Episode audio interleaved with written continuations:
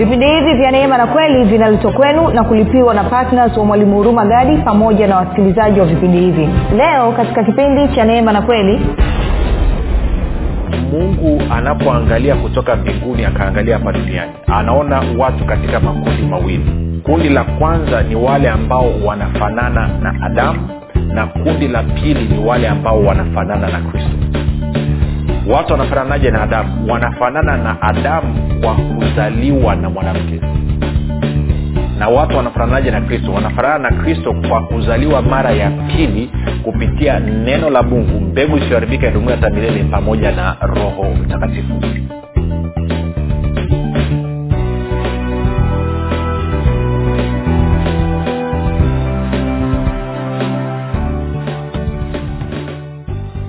popote pale ulipo rafiki ninakukaribisha katika mafundisho ya kristo kupitia vipindi vya neema na kweli. Jina langu naitwa huruma gadi.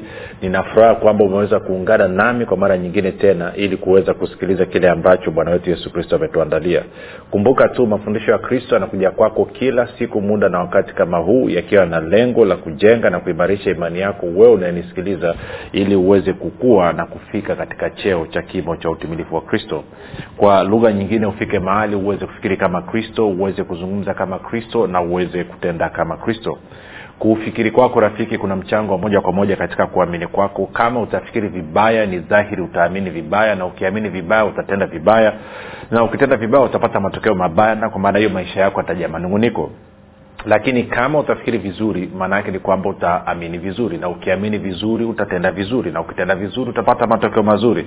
Na of course matokeo mazuri yatasababisha maisha yako yajae shukurani sifa na utukufu kwa hiyo ni kushauri tu kwamba fanya maamuzi ya kufikiri vizuri na kufikiri vizuri ni kufikiri kama kristo na ili uweze kufikiri kama kristo huna budi kuwa mwanafunzi wa kristo. Na ili uweze kuwa mwanafunzi wa kristo basi unatakiwa kusikiliza na kufuatilia mafundisho ya kristo kupitia vipindi vya neema na kweli. Tunaendelea na somo letu ambalo tulianza wiki iliyopita tunaingia katika wiki ya pili na tunajaribu kujiuliza swali kwamba je unafikiri kama nani? Unafikiri kama kristo au unafikiri kama adamu si swala la kufikiri rafiki ni swala la muhimu mno. Wiki iliyopita tuliangalia mambo mengi sana tukaweka msingi mzuri kabisa kwa ajili ya somo letu. Na kama ukupata fursa ya kufuatilia ama kusikiliza mafundisho ya wiki iliyopita nitakushauri ufanye namna hiyo. Ili uweze kwenda sambamba ili uweze kuelewa kile ambacho tunakizungumza. Wiki hii nataka nipanue kidogo ufahamu wako. Niendelee kukuongezea mambo machache ambayo yatakupa picha kamili kabisa ambayo nina kabisa. Ukisikiliza kwa makini ukapokea yale ambayo utakuwa umeyasikia kutoka katika neno la mungu basi maisha yako kwa hakika yataanza kumfanania kristo kwa kiwango kikubwa na utaanza kuwa na matokeo mazuri tena ya kushangaza katika maisha yako. Lakini kabla ya kuendelea ni kukumbushe tu kwamba kama ungependa kupata mafundisho haya kwa njia ya video basi tunapatikana katika youtube channel kwa jina la mwalimu huruma gadi ukifika pale tafadhali subscribe lakini pia utakapoangalia video yote tunaomba uweze kulike pamoja na kushare kama ungependa kupata mafundisho haya kwa njia ya sauti basi yanapatikana katika podcast kwa maana ya google podcast katika apple podcast na katika spotify. Nako pia tunapatikana kwa jina la mwalimu huruma gadi. Na utakapofika pale tafadhali subscribe lakini sio tu kwamba subscribe lakini utakapokuwa umesikiliza fundisho lolote tunaomba basi uweze kushare na watu wengine. Kumbuka kama ungependa kupata mafundisho yetu ambayo ni zaidi ya nusu saa kwa njia ya sauti basi yanapatikana katika podcast hizi pia kama ungependa kupata mafundisho haya kwa njia ya whatsapp ama telegram basi kuna grupu linaitwa mwanafunzi wa kristo. Utakapojiunga mle utapata mafundisho ya kila siku. Na tuma ujumbe mfupi tu sema niunge katika namba 789 5242 789 nawe utaunganishwa nitoe shukrani za dhati kwako wewe ambao umekuwa ukisikiliza na kufuatilia mafundisho ya kristo kila siku kupitia vipindi vya neema na kweli.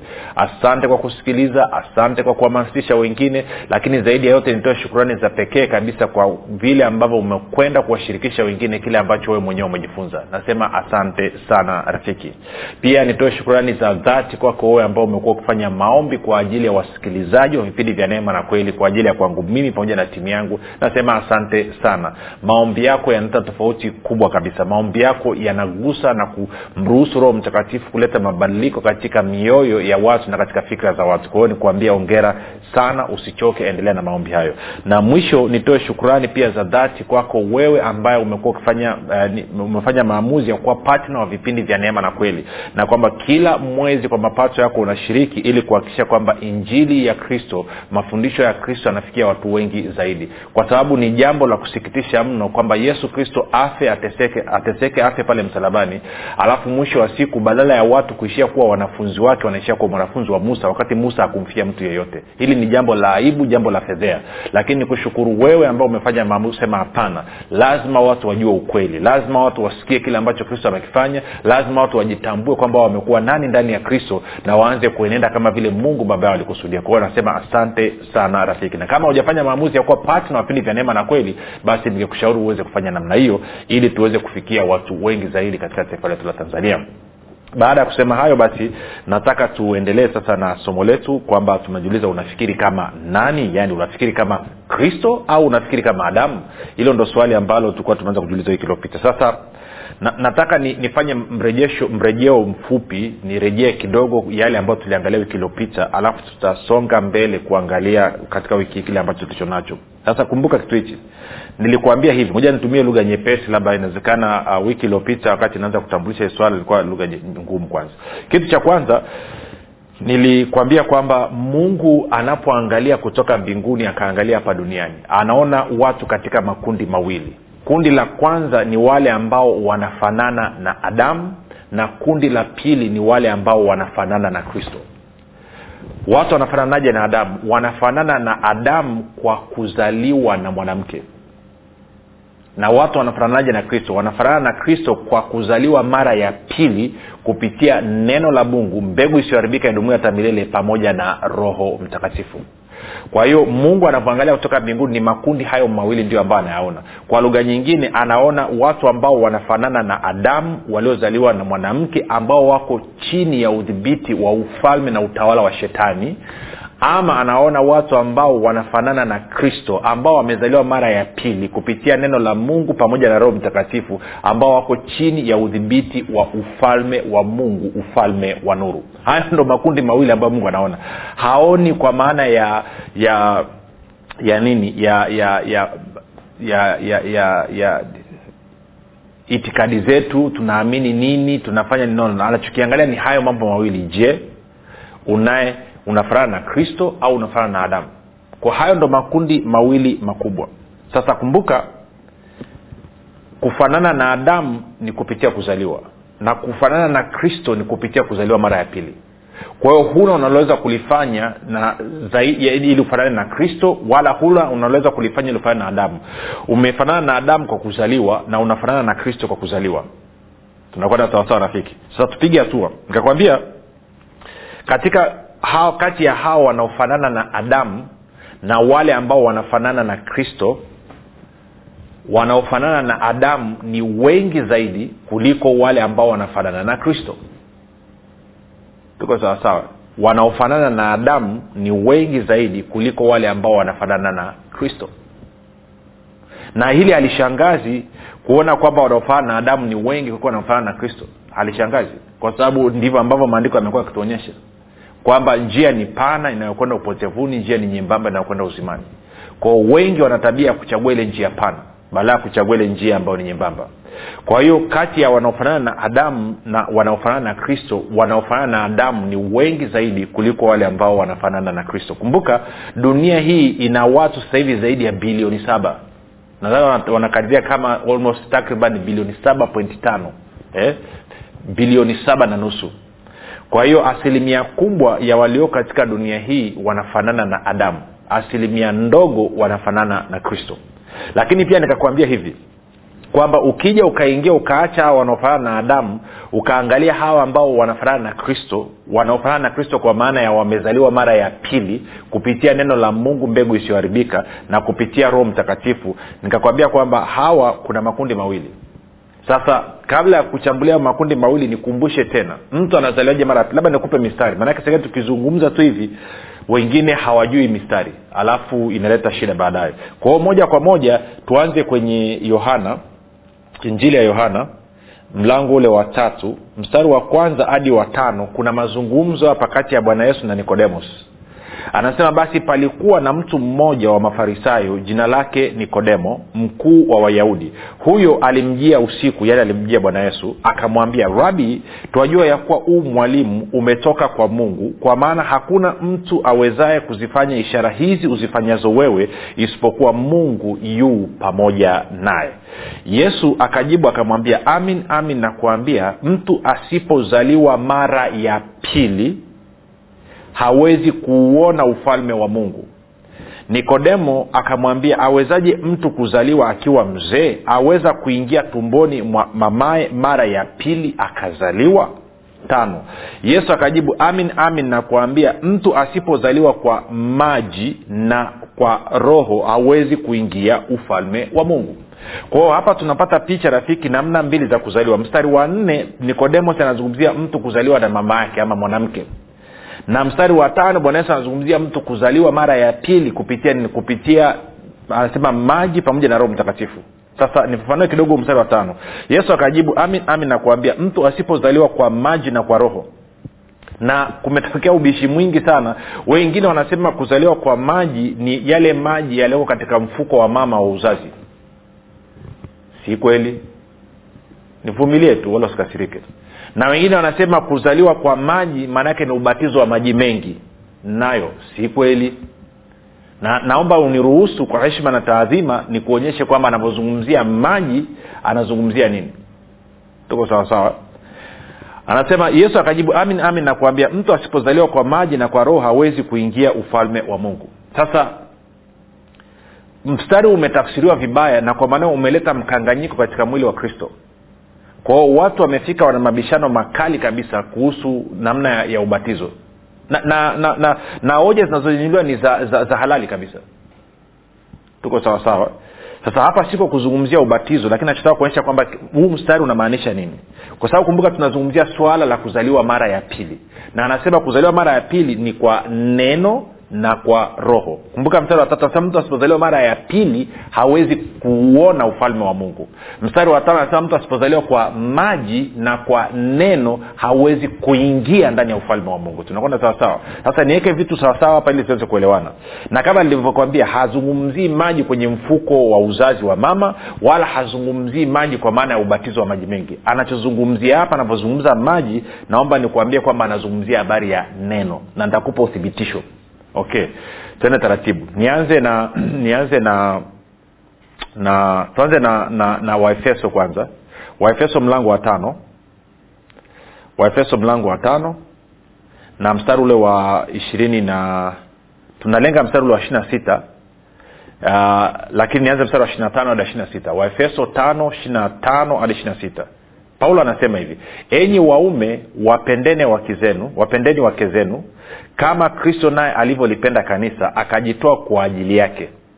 Ili ili ili makusudi ili yani kristo ili makusudi nani? Kristo alitakase na kulisafisha kwa maji katika neno. Alitakase na kulisafisha eh, kwa maji katika neno. Sasa tunafahamu hii dhana maana yake nini? Kwa anazungumzia kwamba kristo anasafisha kanisa kwa maji analitakasa na kulisafisha kanisa kwa maji katika neno. Kwa hiyo kwa lugha nyingine maji ndo yanatumika kama neno. Nimejuaje? Najua hilo kwa sababu tukienda kwenye sehemu mbili. Tuanze na na yohana mlango wa kumi na tano na mstari ule wa tatu. Yohana kumi na tano mstari ule wa tatu angalia jinsi ambavyo bwana yesu anawaambia wanafunzi wake. Anawaambia hivi yohana kumi na tano tatu. Ninyi mmekwisha kuwa safi kwa sababu ya lile neno nililowaambia. Ninyi mmekwisha kuwa safi kwa sababu ya lile neno nililowaambia. Maanake ni neno alilolisikia limewasafisha. Lakini ukienda mlango wa kumi na saba na mstari ule wa kumi na saba mlango wa kumi na saba yohana kumi na saba mstari wa kumi na saba anasema hivi. Anasema uh, uwatakase kwa ile kweli neno lako ndio kweli. Kwa hiyo tunaona kwamba neno ndilo ambalo linasafisha neno ndilo ambalo linatakasa neno ndo ambalo linaosha. Sasa kumbuka yote lugha hii inazungumzwa ni sababu ya unabii ambao ulikuwa umetoka kupitia yeremia na kupitia ezekieli. Nako alizungumza kabisa habari ya kusafisha kwa maji. Labda tukasome pale alafu tarudi kwenye kwenye agano jipya hapa mambo atakuwa amekaa sawa. Tende kwenye ezekieli. Ezekieli eh, mlango wa 36 ezekieli mlango wa 36 alafu taanza mstari wa 25 mstari wa 25 ni unabii ambao mungu anazungumza na israel lakini kimsingi ilikuwa ni unabii unaohusu kipindi chetu sisi maisha ndani ya agano jipya. Anasema nami ezekieli 36 nami nitawanyunyizia maji safi nanyi mtakuwa safi nitawatakaseni na uchafu wenu wote na vinyago vyenu vyote. Nadhani unaona jinsi ambavyo inafanana na vile ambavyo naambia ninyi mmeshakuwa safi kwa sababu ya lile neno nililowambia sikiliza tena anasema watakase kwa ile kweli neno lako ndio kweli. Anasema nami nitawanyunyizia maji safi nanyi mtakuwa safi nitawatakaseni na uchafu wenu wote na vinyago vyenu vyote anasema nami nitawapa ninyi moyo mpya nami nitatia roho mpya ndani yenu nami nitatoa moyo wa jiwe uliomo ndani ya miuli wenu nami nitawapa moyo wa nyama nami nitatia roho yangu ndani yenu na kuwaendesha katika sheria zangu nanyi mtazishika hukumu zangu na kuzitenda. Kwa hiyo unaona kabisa moja kwa moja kwamba katika mchakato wa mtu kuzaliwa mara ya pili lazima asafishwe. Anasafishwa na nini? Anasafishwa na neno. Sasa so, tukienda kwenye petro wa kwanza petro wa kwanza ama kabla ya petro wa kwanza ya nianze petro wa kwanza tutarudi kwenye yakobo. Tende petro wa kwanza mlango wa kwanza na mstari ule wa ishirini na tatu. Anasema kwa kuwa mmezaliwa mara ya pili si kwa mbegu iharibikayo bali kwa ile isiyoharibika kwa neno la mungu lenye uzima lidumulo hata milele. Kwa anasema mmezaliwa mara ya pili si kwa mbegu iharibikayo bali kwa ile isiyoharibika kwa neno la mungu lenye uzima lidumulo hata milele. Kwa anasema kuzaliwa kwetu mara ya pili ni matokeo ya neno la mungu. Nataka ulishike hilo. Neno la mungu. Tukienda kwenye yakobo mlango wa kwanza na mstari wa kumi na nane angalia anavyosema. Anasema hivi kwa kupenda kwake mwenyewe of course labda nirudi nyuma mstari wa wa anasema kila kutoa kuliko kwema na kila kitolewacho kilicho kamili hutoka juu hushuka kwa baba wa mianga. Kwake hakuna kubadilika wala kivuli cha kugeukageuka kwa kupenda kwake mwenyewe nani huyu baba wa mianga ambaye ni mungu? Kwa kupenda kwake mwenyewe alituzaa sisi kwa neno la kweli tuwe kama limbuko la viumbe vyake. Kwa hiyo uthibitisho mwingine kwamba tumezaliwa mara ya pili kupitia neno sasa hilo ni moja. Lakini tuende nikakuonyesha sasa kwa habari ya roho sasa. Twende kwenye tito tena. Tito mlango wa tatu. Alafu nitaanza mstari wa kwanza mpaka wa, wa, wa tatu anazungumzia jinsi ambayo tulikuwa ino wachafu ovyo lakini kwanzia mstari wa nne. Tito tatu kwanzia mstari wa nne.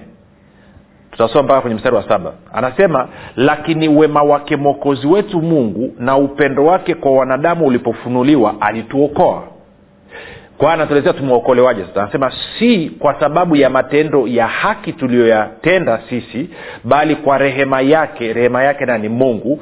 Kwa kuoshwa kwa kuzaliwa kwa pili na kufanywa upya na roho mtakatifu.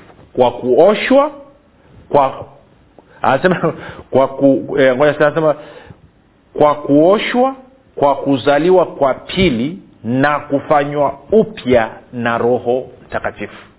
Kwa hiyo tukazungumza kabisa kwa ujasiri kwamba kwenye yohana tatu tano anavyozungumza kwamba mtu asipozaliwa kwa, ma, kwa maji na kwa roho awezi kuingia katika ufalme wa mungu. Maanaake ni kwamba anasema mtu asipozaliwa mara ya pili kwa neno na kwa roho mtakatifu hawezi kuingia ndani ya ufalme wa mungu kwao hazungumzii swala la ubatizo wa maji mengi wala maji machache wala hazungumzii swala la maji yaliyo katika mfuko wa uzazi wa mama. Anazungumzia neno pamoja na roho mtakatifu.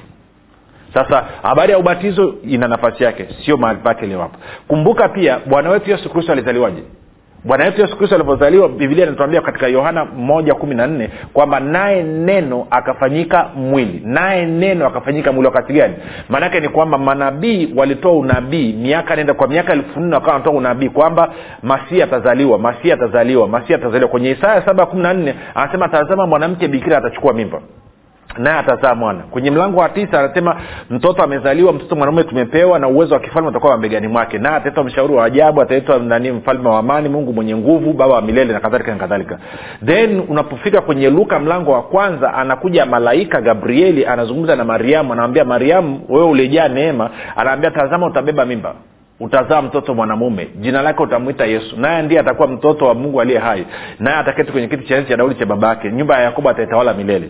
Mariamu anasema neno hili litakuwaje? Anaelezewa kwamba roho mtakatifu atakuja na nguvu za aliye juu yaani mungu ama mungu aliye hai zitakufunika na hicho kitakachozaliwa kitakuwa kitakatifu. Mariamu anasema naiwe kwangu sawasawa na neno lako. Maanaake nini? Mariamu alipokea neno katika moyo wake. Alipopokea neno katika moyo wake roho mtakatifu akatumia hilo neno liloingizwa ndani ya moyo wa mariamu. Na hiyo imani ya mariamu akatengeneza akaumba mtoto yesu ndani ya tumbo la mariamu. Na sisi tulivyosikia habari njema za kile ambacho yesu kristo amekifanya kwa niaba yetu tukakubaliana nacho. Tulipokubaliana nacho neno likaingia ndani ya kwenye moyo. Lilivyoingia kwenye moyo roho mtakatifu akaja nguvu za mungu aliye hai zikatufunika na kilichotokea nini tukazaliwa mara ya pili. Ndio maana sasa hivi anayeishi ndani mwako wewe na kuishi ndani mwangu mimi ni kristo. Tunakwenda sawasawa ndio maana anaishi. Ndoona paulo anasema watoto wangu wadogo nawaonea utungu tena. Hata kristo aumbike mioyoni mwenu.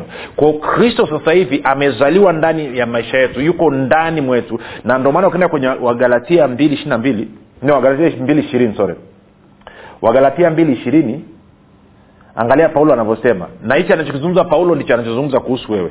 Anasema Uh, anasema nimesulubiwa pamoja na kristo lakini ni hai. Wala si mimi tena bali kristo yu hai ndani yangu. Na uhai nilionao sasa katika mwili ninao katika imani ya mwana wa mungu ambaye alinipenda akajitoa nafsi yake kwa ajili yangu. Kwao po anasema kwamba kristo yu hai ndani mwangu kwamba anayeishi katika mwili huu ni kristo kwa nini? Kwa sababu wakorinto wa kwanza sita kumi na saba wakorinto wa kwanza sita kumi na saba anasema kwamba yeye aliyeungwa na bwana amekuwa roho moja naye kwao mimi na wewe tulivyozaliwa mara ya pili maanaake ni kwamba tumeungwa na kristo kupitia roho mtakatifu. Na kwa maanao wewe na kristo ni roho moja. Mimi na kristo ni roho moja. Ndio maana bwana anasema baba utukufu ule ulionipa nimewapa ili wawe mmoja kama vile mimi na wewe tulivyo mmoja nenda kasome kwenye yohana kumi na saba kwanzia mstari wa ishiri na mbili. Tunaenda sawasawa rafiki. Kwa hiyo kitendo cha si kuzaliwa mara ya pili maanaake ni kwamba tumeunganishwa tumekuwa kitu kimoja na kristo. Na kama ndio hivyo maana yake ni kwamba tume, tunafanana na kristo wala hatufanani na adamu tena. Kabla ya kuzaliwa mara ya pili tulikuwa tumekuwa kitu kimoja na adamu. Ndio maana tulikuwa tuna asili ya dhambi. Maanaake ni kwamba wewe haukuwa mtenda dhambi wewe ndo ulikuwa dhambi yenyewe. Mimi ndo nilikuwa dhambi yenyewe. Na ili kuondoa hilo tatizo ikabidi tufe na yesu pale msalabani. Hiyo dhambi haiondoki kwa kutubu wala kuomba rehema. Inaondoka kwa kufa na kwa maneo tukapata asili mpya kristo alipofufuka asili ya haki. Na ndio maana sasa hivi sisi tuliozaliwa mara ya pili wote tunafanana na kristo hatufanani na adamu. Sasa hili ni jambo la muhimu sana. Ndio maana nikakwambia kwamba unafanana na adamu kwa kuzaliwa. Zaliwa na nani? Kuzaliwa na mwanamke. Kama tulivyoona kwenye yohana tatu pale mstari wa nne. Ama unafanana na kristo. Unafananaje na kristo? Kwa kuzaliwa mara ya pili kupitia neno la mungu mbegu isiyoharibika idumuo hata milele na roho mtakatifu.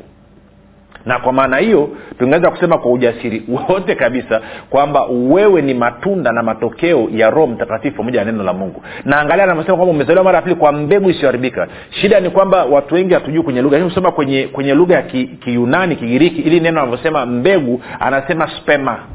Ndo neno ambalo kwa kiingereza tunapata neno linaitwa spem na kwa lugha ya kiswahili tunapata ni mbegu ya mwanaume kwa maanaake ni kwamba sisi tunatokana na mbegu ya mungu neno la mungu neno la mungu. Mbegu isiyoharibika sema mbegu isiyoharibika idumuyo hata milele. Kwa anavyozungumzia mbegu azungumzii mbegu ya mahindi wala azungumzii mbegu ya, ya, ya maharage.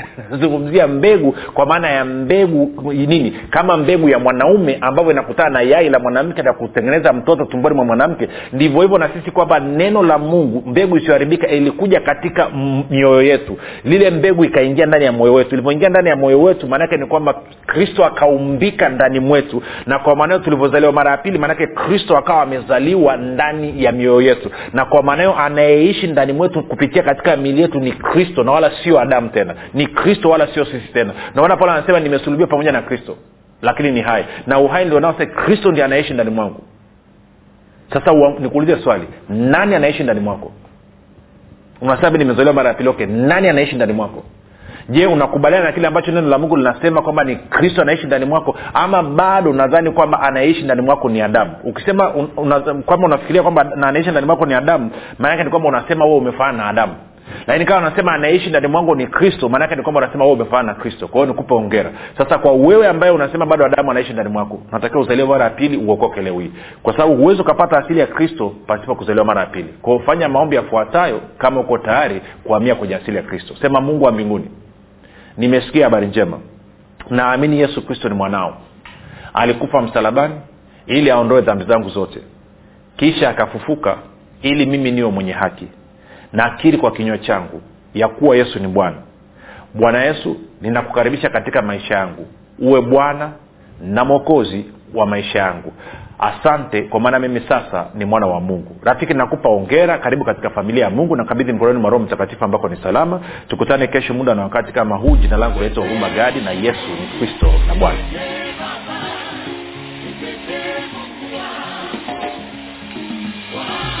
Hii ni habari njema kwa wakazi wa arusha kilimanjaro na manyara sasa mwalimu huruma gadi ambaye amekuwa akikuletea mafundisho ya kristo kupitia vipindi vya neema na kweli kwa njia ya redio youtube google podcast apple podcast spotify telegram pamoja na whatsapp.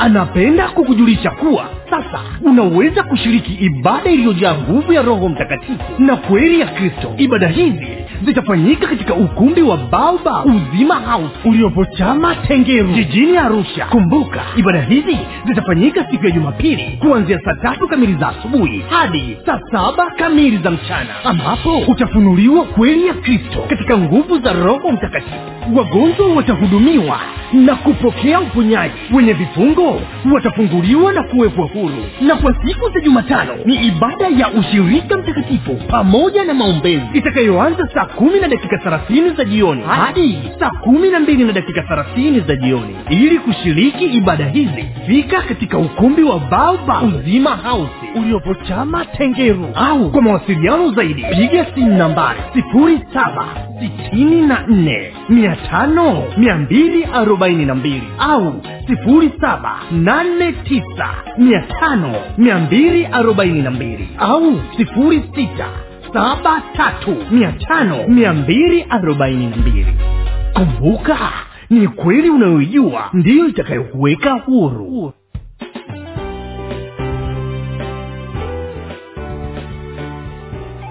umekuwa ukisikiliza kipindi cha neema na kweli kutoka kwa mwalimu huruma gadi kwa mafundisho zaidi kwa njia ya video usiache kusubscribe katika youtube channel ya mwalimu huruma gadi na pia kumfuatilia katika apple podcast pamoja na google podcast. Kwa maswali maombezi ama kufunguliwa kutoka katika vifungo mbalimbali vya bilisi tupigie simu namba 7645242 au 7895242 au 6735242 Unique